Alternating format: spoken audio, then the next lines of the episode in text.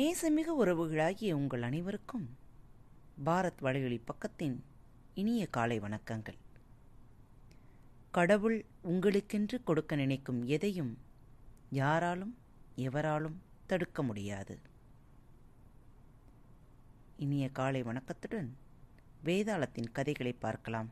வாருங்கள். மந்திர மனோன்மணி பதுமை சொன்ன கதை.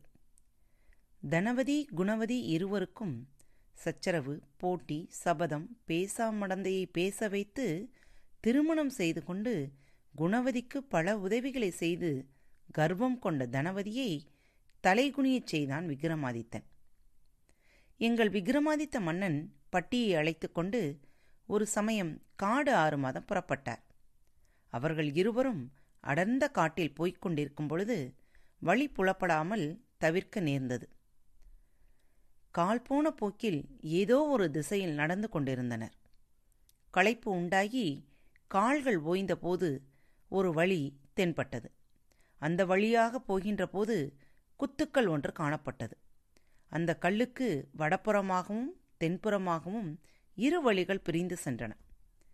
எந்த வழியாகச் செல்வது என யோசிக்கையில் அந்த குத்துக்களில் செதுக்கப்பட்டிருந்த வாசகம் அவர்கள் கண்ணில் பட்டது. இங்கிருந்து பிரியும் வடபுறம் வழியாகச் சென்றால் அழகாபுரி என்னும் நகரத்தை அடையலாம். அந்த நகரத்தை அழகேசன் என்னும் அரசன் ஆட்சி செய்கிறான். அவனுடைய சபா மண்டபத்தில் தனவதி குணவதி என்னும் இரண்டு நடன மாதர்கள் இருக்கின்றனர்.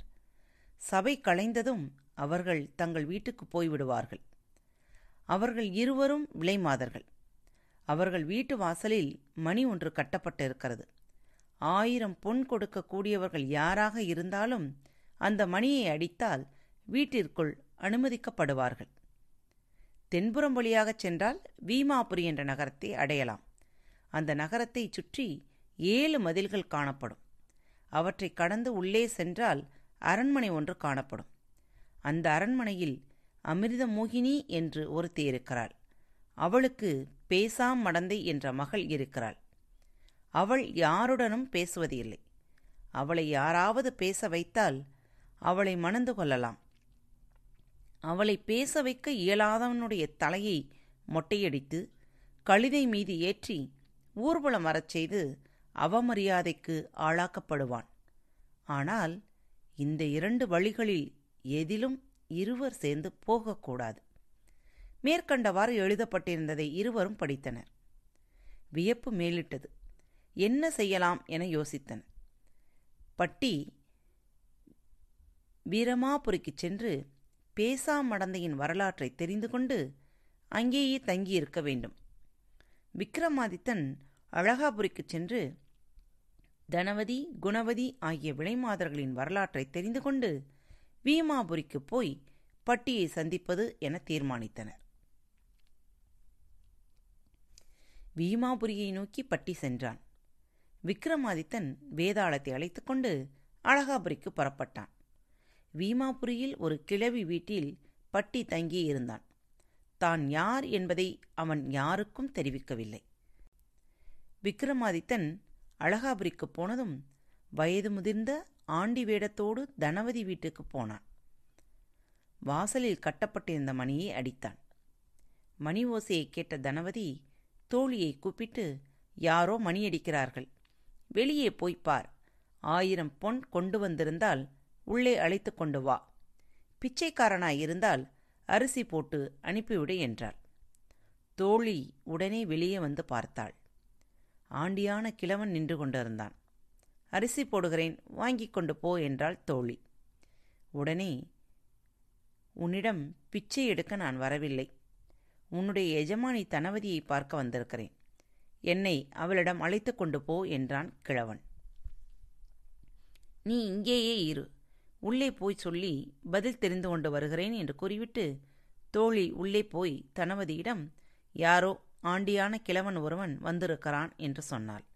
அதை கேட்டதும் தனவதிக்கு கோபம் உண்டாகி ஆண்டியான கிழவன் தன்னிடம் வருவதா என்று எண்ணி உலக்கை ஒன்றை எடுத்துக்கொண்டு வெளியே வந்து ஏ ஆண்டி கிழவா உன்னுடைய தகுதிக்கு விளைமகள் வீட்டை தேடி வந்து விட்டாயோ என்று கூறி அவனை அடித்து துரத்தி விட்டாள் தனவதியிடம் உலக்கை அடி வாங்கிய கிழவன் குணவதியிடம் சென்றான்.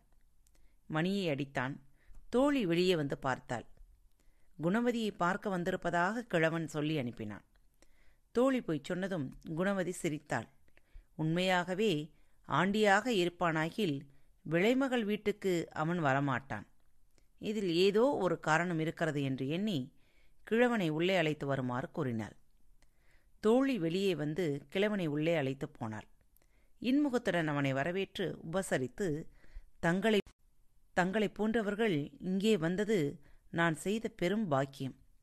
தாங்கள் என்னை நாடி வந்த காரணம் யாதோ? என்று விசாரித்தாள் குணவதி.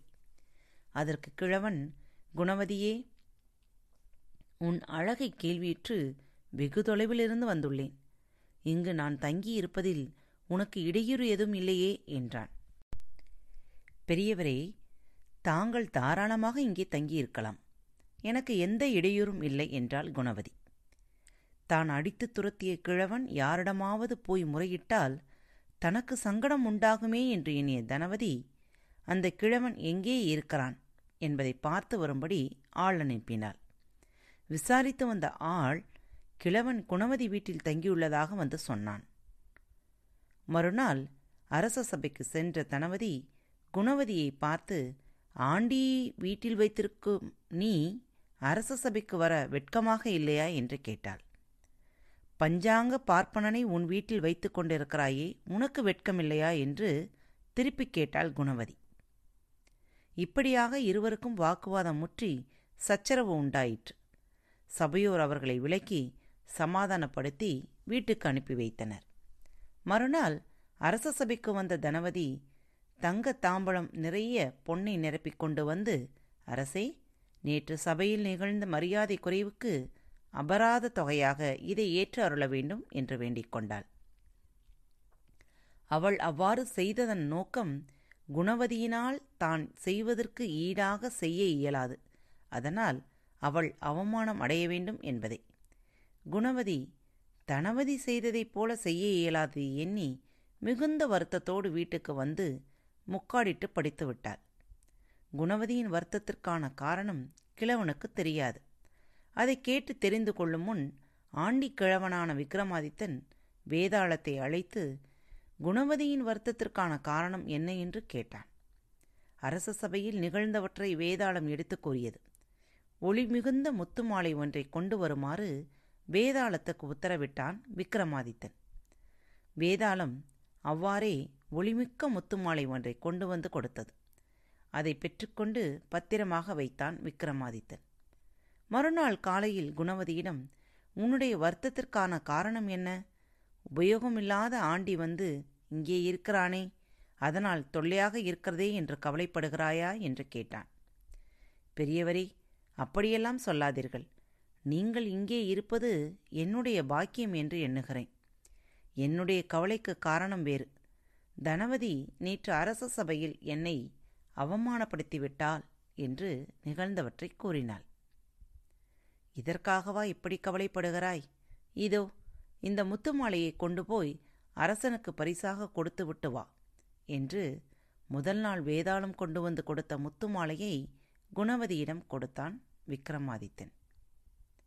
அந்த முத்துமாலையை எடுத்துக்கொண்டு அரச சபைக்கு போய் அரசனை வணங்கி அரசை சபையில் நானும் தனவதியும் சச்சரவிட்டு கொண்டதற்கான அபராதமாக இந்த முத்துமாலையை ஏற்று அருள வேண்டும் என்று கேட்டுக்கொண்டாள் அந்த முத்துமாலையை பார்த்த அரசனும் அமைச்சரும் முதலானோர் வியப்புற்று செயலற்று போயினர்.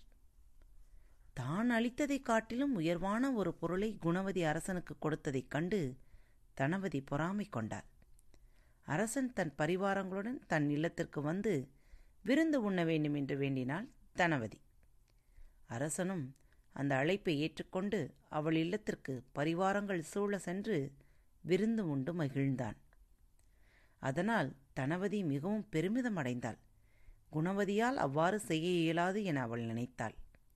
அரசன் முதலானோருக்கு தனவதி அளித்த விருந்தைப் போல் தன்னால் அளிக்க முடியாதே என மீண்டும் கவலையால் ஆழ்ந்தாள் குணவதி. ஆண்டி மீண்டும் என்ன கவலை? என்று கேட்டான் குணவதியிடம். மறுநாள் அரச சபையை அடைந்ததும் அரசர் பெருமானே பீமாபுரியில் பேசாமடந்த என்ற அரசகுமாரி ஒருத்தி இருக்கிறாள். அவளை யாராலும் பேச வைக்க இயலவில்லை. பஞ்சாங்கம் பார்ப்பவனை நான் வைத்துக் கொண்டிருப்பதாக என்னை இழிவாக குணவதி கூறினாள் அல்லவா? அந்த பார்ப்பனனைக் கொண்டே அந்த பேசாமடந்தையை பேச வைக்கிறேன். அவ்வாறு செய்ய இயலாவிடில் குணவதி தன் வீட்டில் உள்ள ஆண்டியை அனுப்பி பேசாமடந்தையை பேச வைக்கிறாளா? என்பதை தயவுசெய்து கேட்டுச் சொல்லுங்கள் என்று சவால் விடுத்தாள் தனவதி. அரசன் குணவதியை கேட்டான். அதற்கு குணவதி சரி என்று ஒப்புக்கொண்டாள் தனவதி உடனே வீட்டுக்குச் சென்று அரச சபையில் தான் செய்த சபதத்தை தன் ஆசை நாயகனிடம் கூறி எப்படியாயிலும் பேசாமடந்தையை பேச வைத்து மனம் செய்து கொண்டு வர வேண்டும் என்று சொல்லி அவனை வீமாபுரிக்கு அனுப்பி வைத்தாள். அவனோ வீமாபுரிக்கு சென்ற சில நாட்களிலேயே தோல்வியிற்று திரும்பி வந்து தன் இயலாமையை தனவதியிடம் கூறினான். தன்னுடைய சபதம் தோல்வி அடைந்ததைக் கண்ட தனவதி மிகுந்த வருத்தமடைந்தாள். மேலும் தன்னுடைய ஆசை நாயகனாலேயே முடியாத காரியத்தை குணவதியின் ஆண்டியால் எவ்வாறு இயலும் என்பதை எண்ணி தைரியமடைந்தாள். அதோடு குணவதியிடம் கூறி ஆண்டியை அனுப்பி வைக்கும்படி அரசனை தூண்டினாள். அரசன் குணவதியை அழைத்து அவளுடைய சபதப்படி ஆண்டியை வீமாபுரிக்கு அனுப்பும்படி கூறினான். குணவதி வீட்டுக்கு வந்து அரசன் கூறியதை ஆண்டியிடம் சொல்லி அவனை வீமாபுரிக்கு போகும்படி கேட்டுக்கொண்டாள் ஆண்டியும் நாற்பத்தைந்து நாட்களில் திரும்பி வருவதாகச் சொல்லி வீமாபுரிக்கு பயணமானான். ஆண்டி வேடத்திலிருந்த விக்ரமாதித்தன் பீமாபுரி போய் ஓர் இடத்தில் பட்டியை சந்தித்ததால் இருவரும் ஊருக்கு வெளியே இருந்த மடத்துக்கு போய் பிரிந்திருந்த நாட்களில் நிகழ்ந்தவற்றை பேசினார்கள். பிறகு தான் தங்கியிருந்த வீட்டுக்கு விக்ரமாதித்தனை கூட்டிச் சென்றான் பட்டி. அன்று இரவு கிழவியின் வீட்டில் தங்கியிருந்து மறுநாள் காலையில் விக்ரமாதித்தனும் பட்டியும் பேசாமடந்த இருந்த ஏழு மதிகளை கொண்ட கோட்டைக்குச் சென்றார்கள். காத்திருப்போம். பேசா மடந்தை பேசுவாளா? இப்படிக்கு உங்கள் அன்பு தோழி. தனவதி அரசன் முதலானோருக்கு அளித்த விருந்தை பற்றி கூறி தானும் அம்மாதிரி விருந்து அளிக்க வேண்டும் என்ற கவலையை தெரிவித்தாள். மறுநாள் அரசன் மற்றும் பரிவாரங்களுக்கு சிறந்த விருந்து அளிக்க வேண்டி ஏற்பாடுகளை செய்யுமாறு வேதாளத்திடம் சொல்லிவிட்டு விக்ரமாதித்தன் தூங்கினான். குணவதி மறுநாள் காலையில் விழித்து எழுந்ததும் தன் இல்லத்தில் விருந்துக்காக செய்யப்பட்டிருந்த ஏற்பாடுகளைக் கண்டு பூரித்துப் போனாள். எல்லாம் அந்த ஆண்டிக்கிழவனின் அற்புத செயலே என எண்ணி மகிழ்ந்தாள். பிறகு ஆண்டி கூறியபடி குணவதி அரச சபைக்கு போய் அரசனை பரிவாரங்கள் சூழ விருந்துக்கு அழைத்து வந்து தனவதி செய்ததைக் காட்டிலும் பல மடங்கு பிரமாதமான விருந்து அளித்தாள் குணவதி தனக்கு நிகராக நடந்ததால் தனவதிக்கு தோல்வியும் பொறாமையும் மேலெழுந்தது. எவ்வகையிலாவது குணவதியை அவமானப்படுத்த வேண்டும் என்பதே தனவதியின் திட்டமாக இருந்தது.